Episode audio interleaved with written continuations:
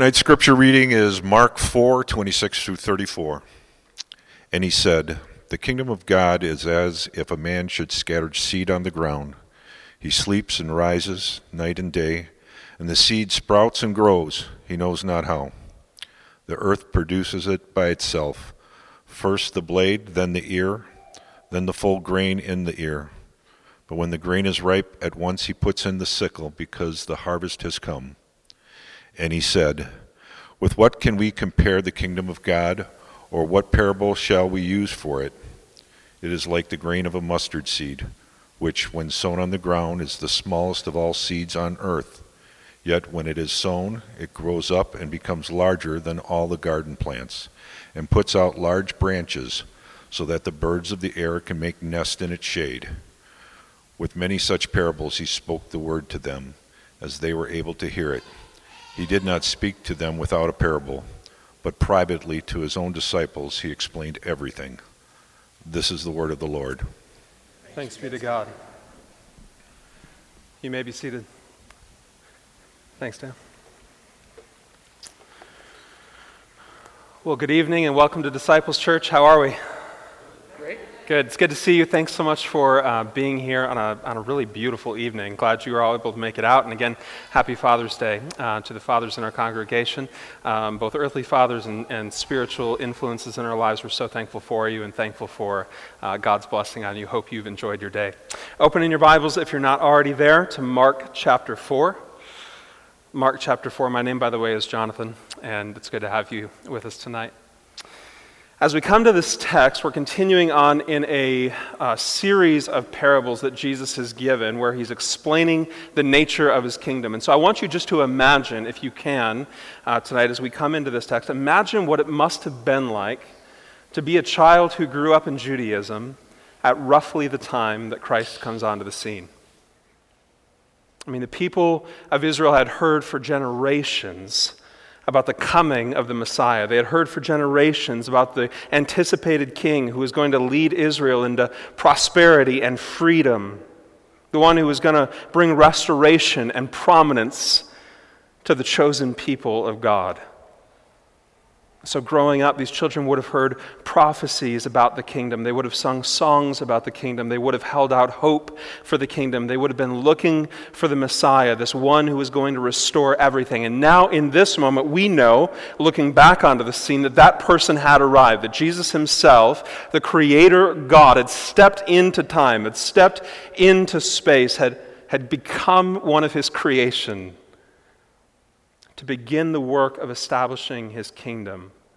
That the kingdom of God, in the words of Jesus Christ, was now at hand. But the kingdom that Jesus comes to bring is not the one that they expected.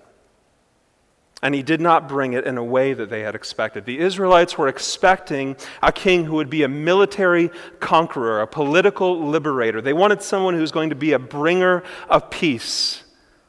And indeed, Jesus, in fact, came as a conqueror. He came as a liberator. He came as a peacemaker, but not in the way that they expected.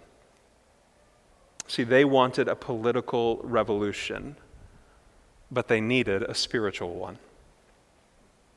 And Jesus, uh, coming onto this scene, knowing what the expectations of his people were, having grown up in Jewish customs and in Jewish culture, would have known what they were looking for in a leader. He knew the expectations that they had, but he didn't indulge their nationalistic fervor. He didn't lead a march onto Jerusalem. He didn't indulge in their desire for prominence in the region and, and lead them into military conquest. For being the Messiah who is expected, Jesus came in a most unexpected way. And in trying to communicate the nature of the true messianic kingdom that he had come to establish, Jesus chose to tell stories.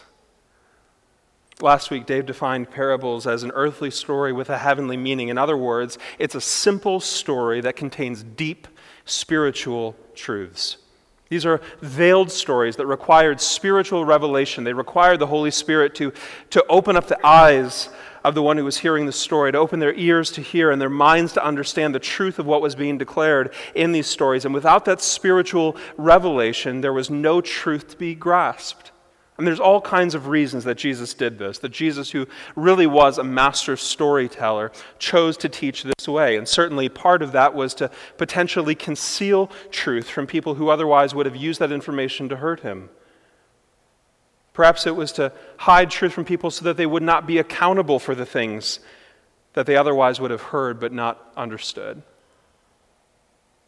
But in the midst of all of that, the, these stories went to reveal truths to people on a very deep level. And in Mark chapter 4, we've been looking at these series of vignettes, starting in Mark 4, 1 through 20, with the parable of the soils, moving on last week with the passage that Dave preached on, Mark 4, 21 through 25, the parable of the lamps.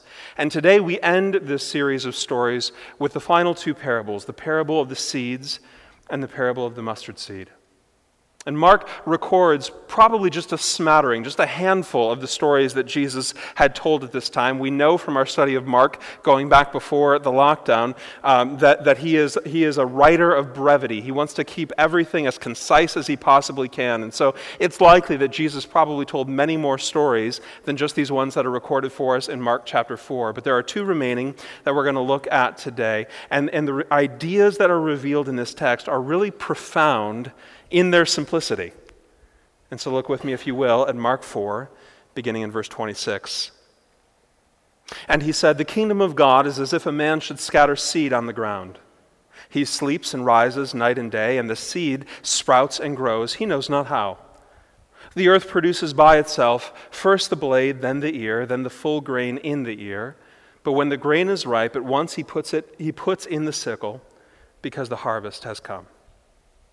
What I want you to notice first about this text is the very ordinary nature of the work that's happening here. There's all kinds of ways that Jesus, in his wisdom and in his insight, could have chose to try to describe and define the kingdom of God, but he chooses perhaps the most ordinary example that these people could have possibly imagined. He chooses to define it and to explain it by the means of a man who goes out to plant seed. Now, I'm sure in a room like this, there are many people who are gardeners. In fact, I know some of you are gardeners because you've told me about it. But I'll just say up front as a bit of an admission I'm not a gardener, not by nature um, and, and, certainly by choice. There's just all kinds of things about gardening that, I, that intrigue me, but I've never really taken the time to get into it. I don't really have experience with it. So if I talk a little bit um, out of my head when it comes to this stuff, you'll understand why. But I probably, pre- I probably reached the, the peak of my gardening expertise in second grade. I remember in my second grade classroom, my teacher, uh, one day we arrived in the scene, and, and, as she begins to explain the things we were going to do that day, um, she told us that we were going to be tasked with a gardening project. And so we were all given Dixie cups and we were all given a little bit of topsoil. And then we had to uh, burrow a little trench in the middle of the cup to make room for the seed. And then we covered up the seed again with the dirt and we poured a little bit of water on top. And I remember my excitement as I went home and came back the next day, my excitement and the thrill of being able to walk into this room and to be able to see the magnificent growth and progress in my carefully cultivated Dixie cup. And of course, as I ran into the classroom and ran over to the shelf next to the window where those little cups were held, I remember being uh, just so full of anticipation. And I ran over there, and what did I see? But just dirt in a cup. And of course, I learned what anybody who's gardened or anybody who's farmed already knows, which is that the results of planting are not always immediately evident. It takes time for seeds to ultimately take root and then begin to grow. But as we think about that idea within the context of Jesus' discussion of the kingdom, I wonder how often we approach the work of the kingdom with that very same childish expectation. Where we expect the gospel to make an immediate impact every time it's extended. What we find in this text is that even when it looks like there's nothing happening, even when there's nothing above the surface that you can see, even though there's no external evidence that anything is changing or that anything is growing, there is something steadily and silently happening underneath the surface. And notice the description Uh, notice the description that Jesus gives here. He mentions a man who's spreading the seed, but his identity is given no attention. He's just kind of an average, everyday individual. His identity, actually, in this context, doesn't matter at all. And that's because the emphasis of this story is on the power of the seed itself. I mean, when you think about a kingdom in classic terms or in a classic sense, you think of the exercise of power. You think of organization, you think of structure, you think of effort, you think of control. But Jesus is saying the way that I am bringing my kingdom into account is through the hearts of individual people and through the planting and the growth of the Word of God. And look how powerful this illustration is in verse 27. This is my favorite phrase in this whole passage. He sleeps and rises after having planted the seed. He sleeps and rises night and day and the seed sprouts and grows, he knows not how. So think about this. The farmer goes out and he plants the seed but then what does he do? He just goes about his business. He's got other responsibilities that he has to do. He's got kids he needs to take to school. Uh, he's got chores around the house. He's running errands and doing all of the things that are the everyday business of his life. The work now has been done. The seed has been planted, and he's going on with everything else he's responsible for. And the whole time that he's going on about his business, there is something, something happening underneath the surface of that field. So think of it think of it this way. I mean, we can see this very easily in the summer in Wisconsin. When you drive past a farmer's field in the spring, you can see freshly turned dirt and, and, you can smell the fertilizer or the manure in the air. And a few weeks later, you may start to notice that there's been something that was growing that initially was so small it didn't even catch your attention. And then as the weeks pass and as the season grows warmer, you begin to notice that your vision through that field is entirely obscured by everything that has grown up in the middle of it. Have you ever had that experience? Where all of a sudden you're like, man, there was just nothing in that field a little bit ago, and I could see the houses that were behind there, and now there's this full cornfield grown up, and I can't see anything through there. See, even though it may not be visible, there is profound internal transformation taking place. And in the very same way, when the seed of the gospel begins to take root and is planted in someone's life, there may be initially very little evidence of change, but something radical is happening under the surface. And the question then that this verse demands an answer to is this What did the farmer do to bring about the growth? And the answer comes back nothing. He planted the seed. And then, according to verse 27, the seed sprouts and grows. He knows not how. The earth produces by itself first the blade, then the ear, then the full grain in the ear. But when the grain is ripe, at once he puts in the sickle because the harvest has come. See, the promise is that the power is in the seed and that the growth comes as God cultivates the soil of the human heart. So let me just throw out this question for your consideration Do we really believe that? Do we actually trust that? Do we believe that the true power that is necessary for the change and growth of the human heart and the human soul is firmly and reliably in the hands of God? How often, in our effort to do right, and even in our effort to be faithful, how often do we try to cajole others into believing what we believe instead of simply continuing to be faithful in proclaiming and trusting God with the results? And when you try to manipulate circumstances or manipulate people or manipulate understanding to force a result in somebody else's life, it's like running to that Dixie cup day after day, digging up the seed to see what's really happening under the surface. You're not giving it time to take root. You're constantly messing with it. There isn't an understanding that ultimately it is God who is in charge of what happens next. And this is what we find in 1 Corinthians, beginning in chapter 1. I actually want you to turn there, if you wouldn't mind taking the time to do that in your Bible, because there's a couple different portions in 1 Corinthians that I want to look at, and I want you to see them for yourself. But beginning first in 1 Corinthians chapter 1, and in verse 18. And here's what Paul writes in that text He says, For the word of the cross, that's the story of the gospel, Jesus Christ's death on our behalf. This, the word of the cross is folly to those who are perishing. But to us who are being saved, it is the power of God. For those of you who maybe didn't grow up in a Christian home, or maybe you didn't grow up as a believer in Jesus Christ, you understand very well the first portion of that verse that the, the word of the cross is folly to those who are perishing. Where you looked at someone who was a believer in Jesus Christ and you just couldn't see what the attraction was. You just couldn't see why this actually mattered to people. Why is this actually affecting your everyday life? Why does this actually affect anything that you do? You're telling me that every Sunday you get up early to get ready and go to a service. Or that in the middle of the summer, on a Father's Day, you're going to drive to a church at 6 in the evening. Don't you have better things to do with your weekend?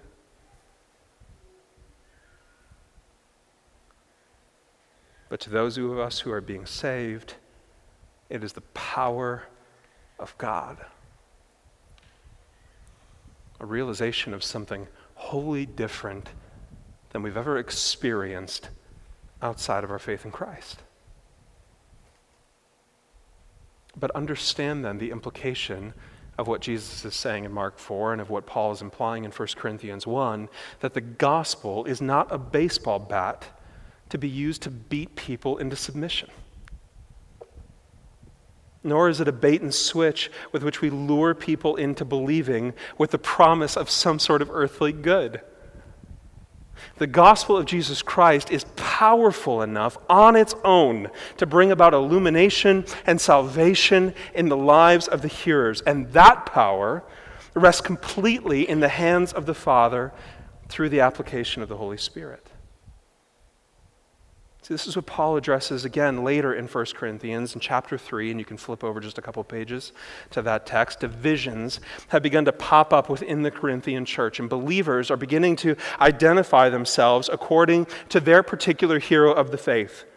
So you have people within the same Christian church, some of who are saying, Well, I'm, I, I'm a follower of Paul. I was baptized by him. I was saved under his ministry. He's kind of my hero of the faith. And other people are saying, Well, I'm a follower of Apollos, this other famous preacher at this point in time. And so these divisions have begun to spring up between the people.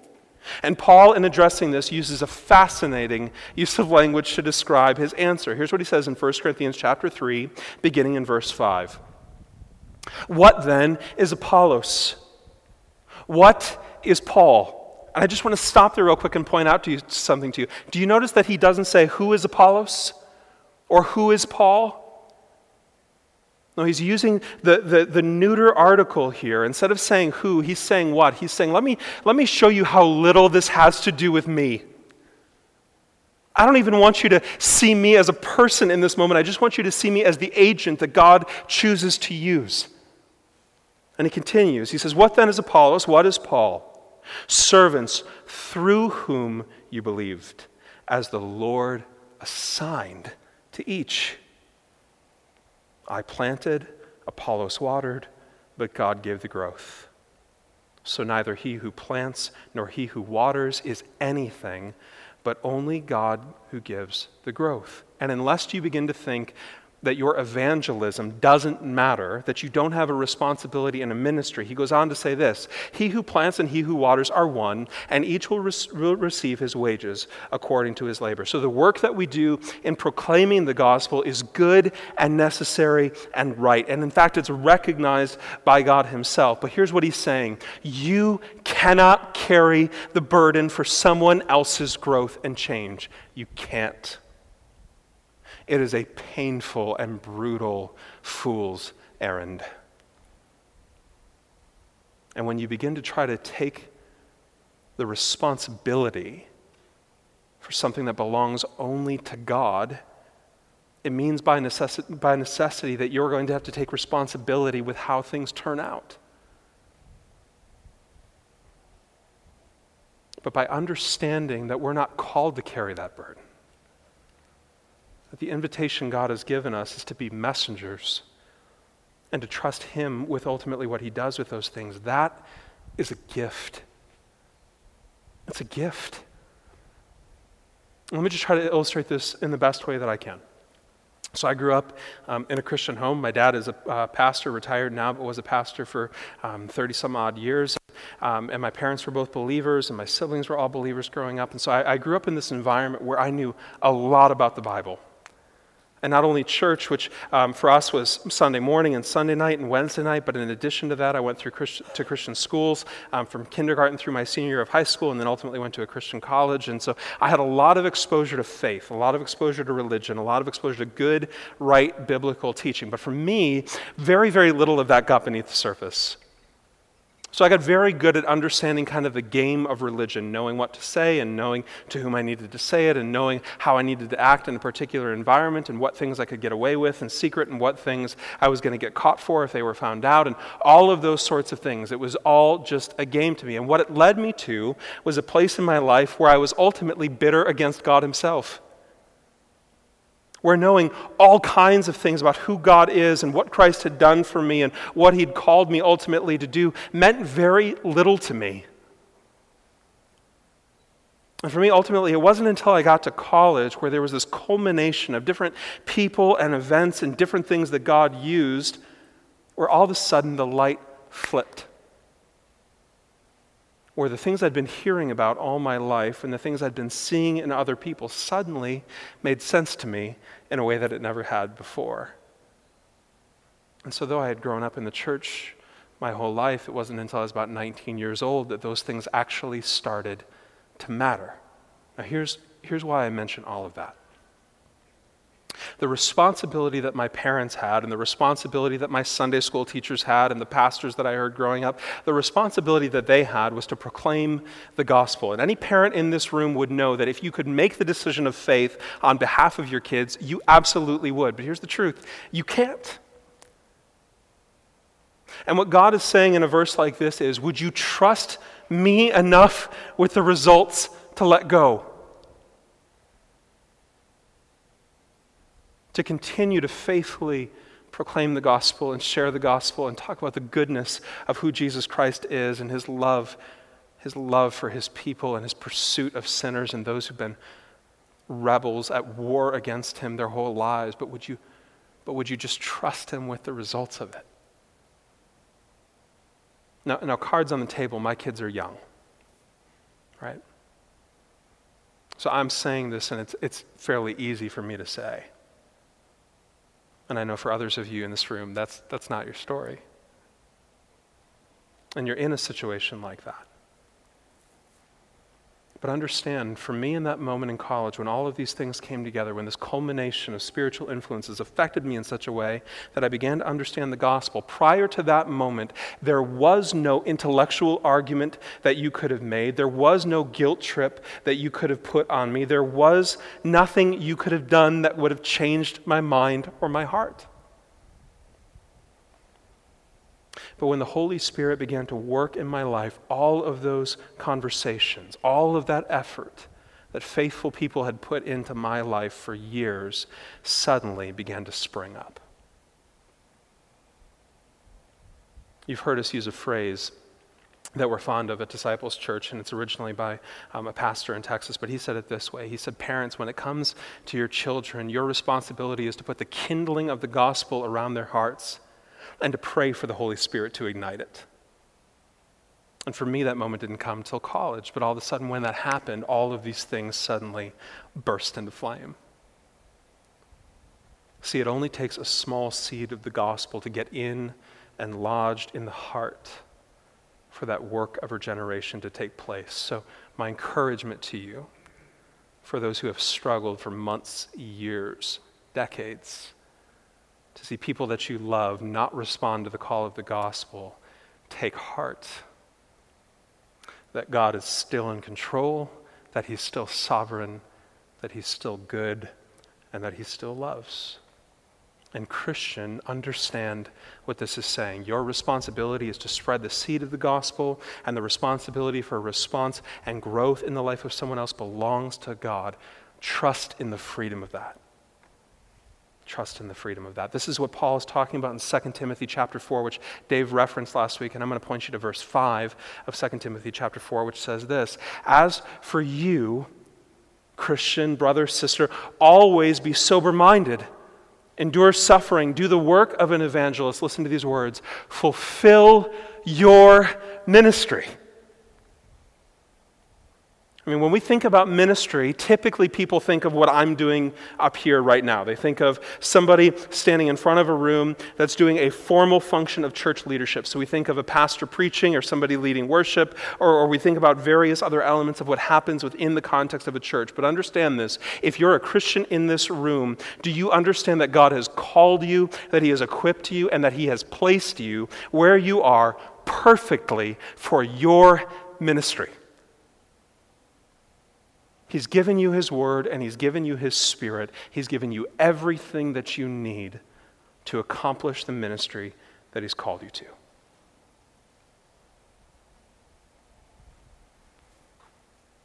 And the fact that we're told that the kingdom power for transformation and salvation belongs to God means that He is going to use the very particular ways that He has wired you with your interests and the way that your mind works and your vocabulary and your experience to plant that seed in others. And so often within Christianity, we tend to think about evangelism in context of programs, methodologies, means of evangelism. So we go through this talk and we talk through these points and we ask these particular questions and we answer these particular objections. And then when all is said and done, if you followed the formula right, somebody makes a life changing decision. That's just not how it works. And it's not to say that programs can't be helpful and that books aren't useful or any of those things, but what it does in the midst of all of that is it robs people of who you actually are. It robs people of your own experience of your own knowledge of who God is and what He's done. God intends to use you with all the ways that He's made you and all of the things that make you unique to continue moving His kingdom. It's as simple as opening up your Bible and sharing with others who Jesus is and what He's done for you. And then at the end of the day, like this person who sows the seed, you go to bed confident that the power of the gospel rests in the hands of God and that He alone can cultivate the soil and allow the gospel to take root.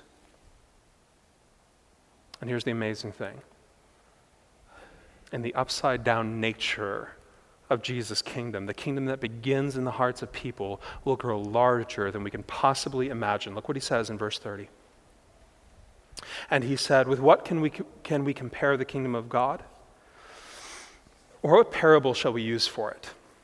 It is like a grain of mustard seed, which, when sown on the ground, is the smallest of all the seeds on earth. Yet, when it, is, when it is sown, it grows up and becomes larger than all the garden plants and puts out large branches so that the birds of the air can make nests in its shade. Now, understand this. Um, Jesus here is not writing um, as, as an authority on horticulture. He's writing here in, in, in, use of an idiom, which is at this time there was some sort of a saying where people would say, oh, that thing over there is as small as a mustard seed. So he's not declaring that, that, that, biologically the mustard seed is the smallest of all the seeds. This is one of the silly arguments that people will bring up about a passage like this to try to um, ignore the truth of it. But what he's saying is this ultimately, and this quote is not original with me. I wish I knew who to attribute it to. But it's the idea that a little becomes a lot in the hands of God. That's something that is so infinitesimally small is the very same thing that God uses to create something that is bigger than we could possibly imagine. And so, mustard seeds were known in this period for being this very, very tiny seed that in a short period of time could grow into a tree that was 10 to 12 feet tall with large leaves and branches that extended far away from its trunk, large enough that birds would begin to nest in it. And Jesus is saying, That is what my kingdom is like. Something that begins in the hearts of people, spreads so rapidly, and becomes so large that you're shocked by what God has done with it. Think about all of this in the context of the audience that Jesus is speaking to. I mean, if you remember the earliest chapters uh, of Mark, if you can remember back that far to the beginning of this year, which seems like years ago, if you can remember back to when we were talking about those opening chapters, the disciples were in constant flux emotionally. You see them thrilled and amped up and excited because there are massive crowds of people that are beginning to come hear Jesus preach, and, and they're seeing him perform miracles, and they're seeing all kinds of amazing, incredible things happen. And, and so they're amped up and juiced up and energized by what they're seeing. But then they turn around in the very next moment, and the crowds have dissipated and left. And they're flummoxed what is it that these people do not understand? And then the crowds grow once again, and you see them energized once again. And then they have an encounter with Jesus' family where they're sitting there observing as Jesus' own family is telling him, Man, do you have delusions of grandeur? Is there something wrong with you, Jesus? And again, they're disheartened. They kind of have this constant back and forth in their lives. And perhaps they were starting to feel, even at this early stage, that the gospel was diminishing. That's speculation on my part, by the way. But perhaps that's what they were beginning to feel. And I would just say to you, perhaps you're beginning to feel the same way. I mean, when you follow the news and you see the reports of the condition of our country, perhaps you begin to feel hopeless. Perhaps you're tempted to hold a defeatist attitude or to want to retrench and hide away from the world. Do you understand, brother or sister, that in every generation since the disciples, there have been times and places in which Christians felt like this is it? This is where it all falls. This is how it crumbles. This is where Christianity fades. And yet, 2,000 years later, the gospel of Jesus continues, continues to live on just as relevant and transformative as it's ever been. See, the kingdoms of this world rise and fall. Some kingdoms grew so large that the people that lived in them presumed that their kingdom would last forever. And when you think about sayings like, all roads lead to Rome, or the sun never sets on the British Empire. Those statements used to mean something in this world. But now they are just the obscure slogans of faded empires. Brothers and sisters, I'm immeasurably grateful for our country. I'm thankful for its promise. I'm thankful for its ideals. I'm thankful for its place in our world. And I pray that the freedom and the liberties that we believe in and fight for will continue. But understand that our ultimate hope cannot be in our system of government. As Christians, we are first citizens of a spiritual kingdom, and we are strangers and aliens in this place. And the kingdom of which we are a part never fails and never fades. It grows and it expands over places and time, and it has a boundless and eternal future. There is a hope that we have in the kingdom of God that does not fade and will not pass. And look how Jesus finishes this story. It says this, or rather, how Mark finishes the story. It says, With many such parables, he spoke the word to them as they were able to hear it. He did not speak to them without a parable, but privately to his own disciples, he explained everything. So understand the context of what that means. There were those there who pulled away from Jesus and never understood the meaning of what he said. And there were those who drew near and understood everything. Do you understand the implications of a text like this? That kingdom work is eternal work, and it's valuable even when we can't see the progress of it in our short, brief lives. Famously, through the course of Christian history, this has been the case. You think of someone like, someone like William Carey, who left Britain to begin preaching the gospel in India. And he preached and he ministered and he evangelized and preached and ministered and evangelized for seven years before seeing his first convert. And now, as we sit, a mere few hundred years later, India's Christian population sits at over 70 million, with 26 million of them claiming evangelical faith. And William Carey, having gone on to be known as the father of the modern missions movement. We think of individuals like Adoniram Judson, the first great American missionary who left his home to be a missionary in Burma. And just like Carey, he ministered in Burma for seven years before seeing his first convert. And he is now known as the father of the American Baptist missions movement. Because today in Burma, there are 4.5 million people who claim the Christian faith. Two and a half million of them, roughly, would believe the same way that we do theologically.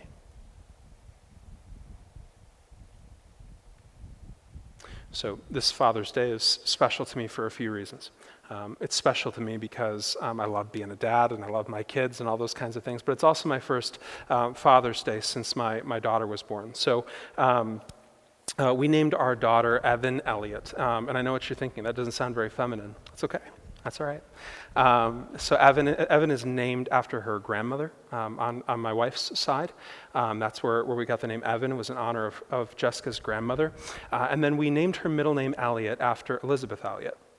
Um, and the reason we chose Elisabeth Elliot um, is one, it kind of matches up with our theme, which is that we give our kids middle names of theologians. And so we wanted a, uh, we wanted a woman who was a theologian to kind of um, bear that torch um, for us. And so we chose Elisabeth Elliot for that reason. But the, Elisabeth Elliot's life is incredible for, for a lot of reasons.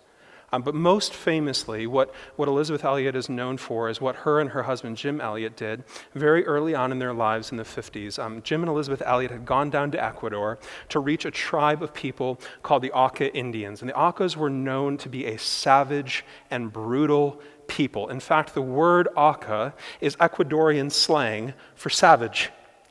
The name of their tribe literally means savage. And these people were known for consistently murdering anybody outside of their tribe who they came in contact with. They were known for murdering people within their tribe. They were a violent and brutal people, and they were a people who had been unreached with the gospel. And so Jim and Elisabeth Elliot went with, their, uh, went with several of their friends down to Ecuador uh, began to deliver gifts uh, to, the, to the Auca tribe, began to, to drop things from an airplane to them, different, different kinds of gifts that they would need, everyday um, utilities and toiletries and all kinds, of other, um, all kinds of other things that these people could use. And after doing this for a significant amount of time, they decided they needed to approach on foot and actually make that first contact. And so, as these five men, um, leaving their wives behind them, as these five men landed on a beach um, eh, uh, via plane to come reach the Auca Indians, they approached them and, and at first received what seemed to be a friendly greeting. And as the Auca Indians approached closer and closer to them, it became very clear very quickly that they had violent intentions, and all five of those men were murdered on that beach. Elisabeth Elliot uh, now with her young 10 month old daughter, decided that God had called her to continue to minister to the Auca Indians. And so, after having her husband and some of her closest friends murdered by this tribe, she stayed behind to continue to minister and evangelize to them. And slowly but surely, they began to start breaking through the wall that had kept these people at a distance. And they saw their first convert, and then they saw another convert, and then all of a sudden, more and more people were coming to know Jesus Christ. And things progressed so rapidly in such an amazing way that one of the men who was killed on that beach, a man named Nate Saint, his son, Steve, who is now living among the Aucas, really as one of the Aucas, happened to be baptized by the very man who murdered his father.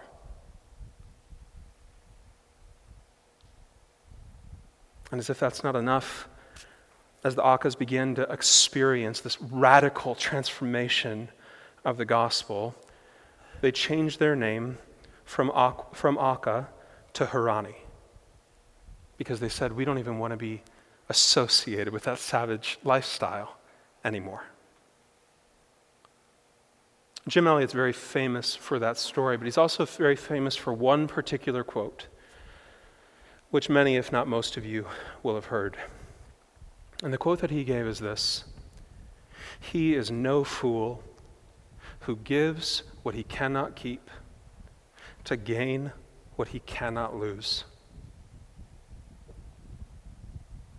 Brothers and sisters, we are part of a kingdom that can never be lost and can never be taken.